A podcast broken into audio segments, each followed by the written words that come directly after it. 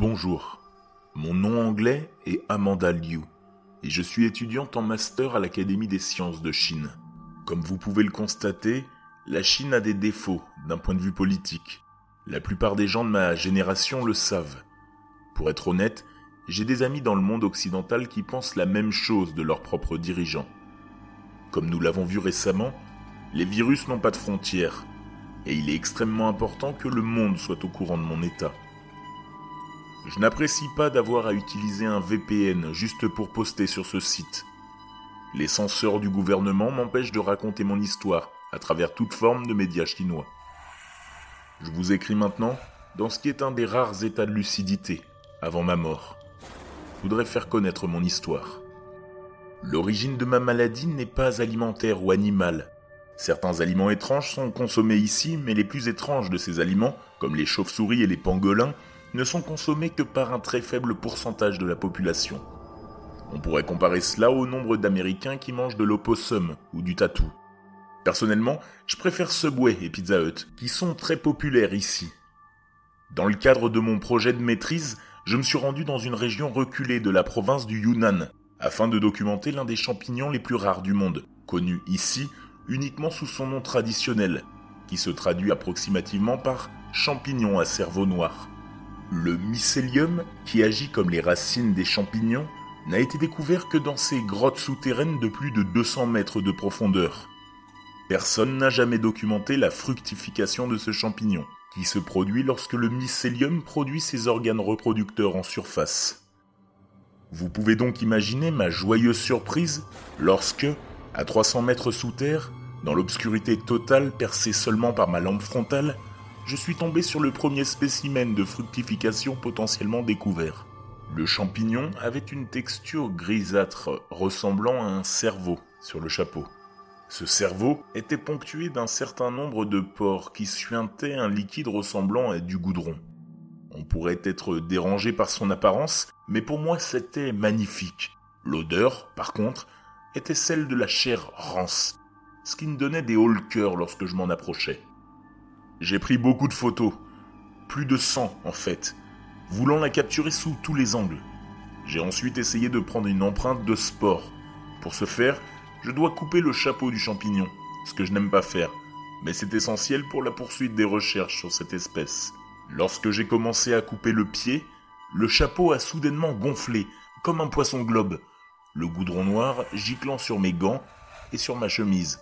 Puis, tout aussi soudainement, il s'est dégonflé, me laissant suffoquer dans un nuage de sport ressemblant à de la poussière. Malgré une chemise abîmée et une bouffée de sport, j'ai attrapé le chapeau du champignon et j'ai commencé mon ascension vers la surface, suivi d'un très long voyage en train jusqu'à Pékin.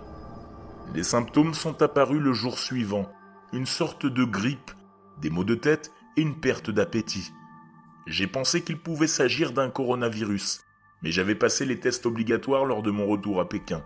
Le test étant négatif, j'ai pu continuer à travailler dans le laboratoire de mon université. J'ai pris mes empreintes de sport et j'ai soigneusement documenté mon spécimen en utilisant les méthodes standards. Le troisième jour de mon retour, mon petit ami, Tao, a vraiment commencé à s'inquiéter pour moi. Je ne mangeais pas, je n'avais pas d'appétit, mais mon estomac grondait constamment. Il m'a fait rester à la maison dans notre appartement et a essayé de me donner mes aliments préférés.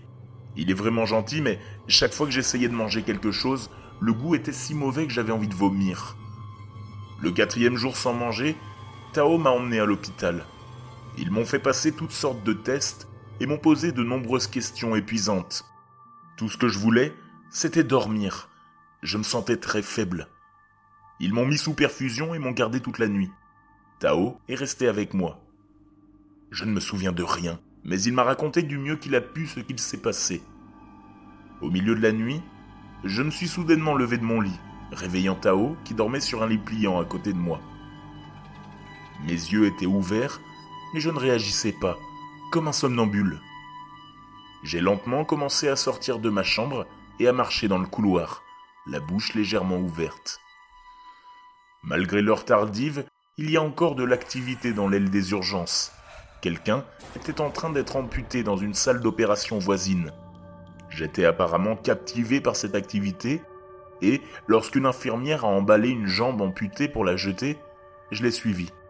Elle l'a amenée dans une installation de transfert pour la sécuriser, une pièce où l'on prépare les déchets dangereux à être transférés et incinérés. Tao a essayé en vain de me réveiller et de me retenir, mais lorsque l'infirmière est partie, je me suis glissé dans la salle de transfert, vide, et j'ai déchiré l'épais sac de déchets en plastique avec mes ongles.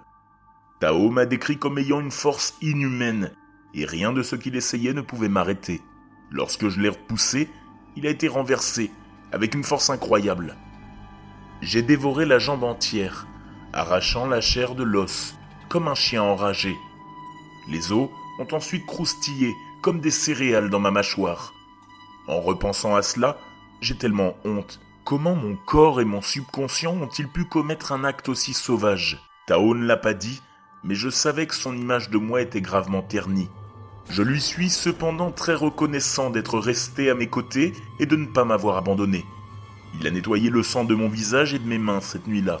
Il m'a trouvé de nouveaux vêtements et a réussi à me remettre dans mon lit sans alerter le personnel de ce que j'avais fait. Je lui ai demandé pourquoi et il a dit je ne voulais pas qu'il t'emmène. Lorsque je me suis réveillé le lendemain, je me sentais revigoré et je souriais. J'ai été libéré malgré l'insistance de Tao pour qu'il fasse d'autres tests, mais les médecins avaient besoin des lits pour les patients Covid et ne trouvaient rien d'anormal chez moi. Quand nous sommes rentrés à la maison, Tao m'a raconté mon épisode de minuit. Je ne le croyais pas, mais il m'a montré le sang sous mes ongles, et je me suis effondré en pleurant, avec beaucoup de peur. J'ai essayé de vomir dans les toilettes, mais rien n'est sorti. Tao était inquiet que, si cela se reproduisait, il ne pourrait pas me contrôler. J'étais trop forte. Nous avons convaincu qu'il m'attacherait au lit ce soir, juste au cas où. J'avais été attaché à notre lit avant, mais c'était pas contre ma volonté.